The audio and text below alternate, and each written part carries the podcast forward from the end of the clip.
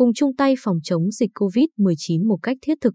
Trên địa bàn tỉnh đã có nhiều hội, nhóm thiện nguyện vận động kinh phí mua lương thực, thực phẩm, nhu yếu phẩm rồi tổ chức đoàn đến động viên, trao tặng các lực lượng đang làm nhiệm vụ tại các điểm chốt, rút kinh nghiệm từ những lần tiếp sức trước, đa số hội.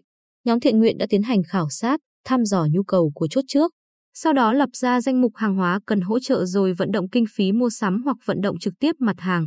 Sáng ngày 2 tháng 7, Hội Bảo trợ Bệnh nhân nghèo tỉnh đã mang theo hơn 20 mặt hàng lương thực, thực phẩm, nhu yếu phẩm.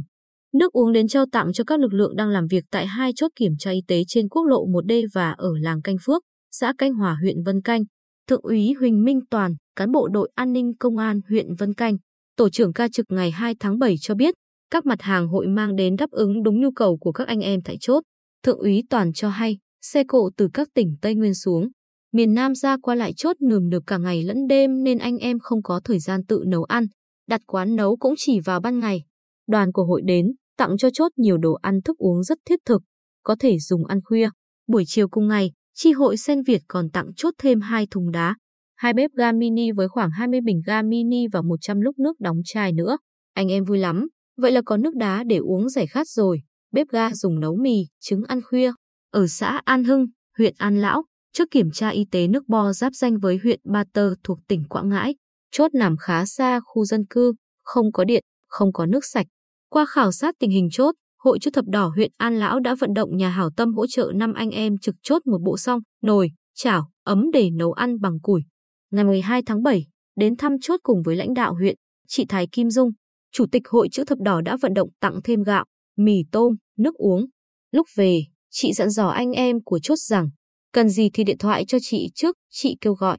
Vận động mua để sẵn, anh em nào thay ca thì ghé trụ sở Hội chữ thập đỏ huyện trở lên chốt để dùng. Theo kết quả khảo sát từ các chốt thì hiện tại, tất cả các chốt đều đã được hỗ trợ nước uống cùng lương thực, thực phẩm thiết yếu, phương tiện thông tin, liên lạc. Điều nhiều chốt đang cần là những loại thức ăn nhanh dùng để ăn lót dạ, ăn giữa buổi và các loại nước giải khát.